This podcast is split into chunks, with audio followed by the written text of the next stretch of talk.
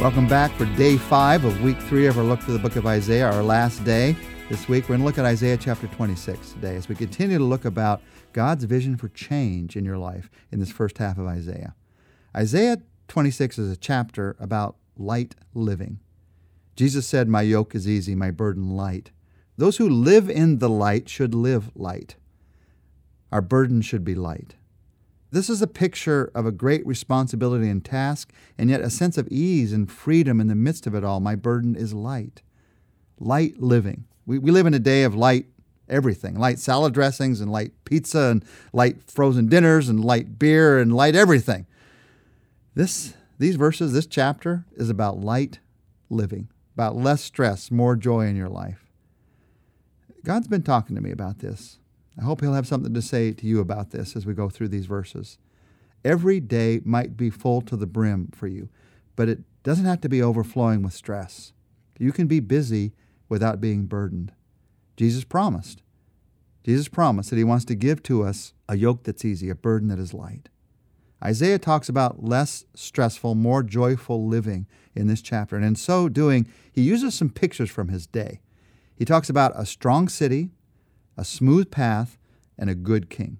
First, a strong city. That certainly made life easier in Isaiah's day. It meant you had protection from attacking armies. You could sleep at night. You didn't have to stay awake all night wondering who might attack your home because you had walls around you. You had security for your family. You could sleep lighter, you could live lighter. Verses 1 to 4. In that day, this song will be sung in the land of Judah. We have a strong city. God makes salvation its walls and ramparts. Open the gates that the righteous nation might, may enter, the nation that keeps faith. You will keep in perfect peace those whose minds are, stead, whose minds are steadfast, because they trust in you. Trust in the Lord forever, for the Lord, the Lord Himself, is the rock eternal.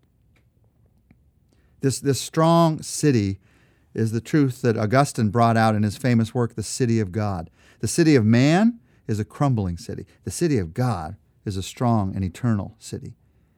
And Isaiah here is not talking about a physical city, about, about Israel's physical enemies. He's talking about their spiritual enemies here. He says, You've built this strong city, but the walls are salvation. The salvation that we've been given in Jesus Christ gives us the protection that we need. He talks about open gates. Welcome is extended to everybody. It doesn't matter how strong the city is if you're on the outside looking in. So he's saying here, God wants to let you into this strong city, and it's the salvation of Jesus Christ. And then he talks about how to live lighter, how to live with a lighter heart. In this verse, this famous verse, you will keep in perfect peace those whose minds are steadfast, those whose minds are set on you. What does it mean to have a steadfast mind? It has to do with your mind, where your mind stays. Where does your mind stay? Where does your mind live? It has to do with where your mind focuses, where your mind rests. When your mind stays on, focuses on, rests in the salvation that you have in Jesus Christ, you will live lighter. A strong city. But there's also a smooth path. That's part of living lighter, this picture that Isaiah gives. Verses 7 to 9. The path of the righteous is level, you, the upright one, make the way of the righteous smooth. Yes, Lord, walking in the way of your laws, we wait for you. Your name and renown are the desire of our hearts. My soul yearns for you in the night. In the morning, my spirit longs for you. When, when your judgments come upon the earth, the people of the world learn righteousness. This level, smooth path, is much easier to walk than a rocky, hilly climb. Now, I know in our day we like the challenge of climbing a mountain, but remember, they walked everywhere, every single day. So when you had to walk back and forth, back and forth to the same place, if you could have a level, smooth path, it made everything so much easier. Smooth paths, Isaiah tells us here, are created by righteous hearts. In these verses, there's this beautiful description of what it means to have a righteous heart before God. It has to do with how you walk, how you wait, and what you want. How you walk, walking in the way of your laws. A righteous heart is saying, God, what's your direction for my life? And when you walk in that direction, your path is going to be smoother and your life is going to be less burdened. It also has to do with how you wait. Lord, we wait for you. Are you waiting for your answer to the problem? Or you're waiting for God to do what you demanded that He do? Or are you waiting for God to do what He wants to do? Uh, when you make your waiting more personal, I'm not just waiting on something to happen, I'm waiting on God to act. He's worth waiting for, obviously. When you make your waiting more personal in that way, the burden of your life lessens. Many times we have burdens because we have to wait. You're not waiting without God, you're waiting with God. We wait for you. It has to do with how you walk, how you wait, but righteousness here also has to do with what you want. Your name and your renown are the desire of our hearts. My soul yearns for you in the night. My spirit longs for you in the morning. What do you most want in life? When you look at what you most want, you get a real sense of whether you're going to live with a burdened heart. When you most want something that God doesn't most want for you, when you most want something other than God in your life, of course your heart's going to be more and more burdened because you're trying to make that thing that you want the thing that satisfies you, and it cannot. It cannot. It doesn't mean that God doesn't want that for you, by the way. He may want that for you, He may not. But the truth is, if it's the thing that you most want, it cannot satisfy you. So your heart's going to become more and more burdened. How do you walk? How do you wait? How do you want? That righteousness of heart causes us to have a smoother path. And so we have less burden. So it's, it's this strong city, it's this smooth path. Less burden in our lives also has to do with the picture in, these, in this chapter of a good king. Now let's look together at verses 12 to 15. Lord, you established peace for us. All that we have accomplished, you have done for us. Lord our God, other lords beside you have ruled over us, but your name alone do we honor.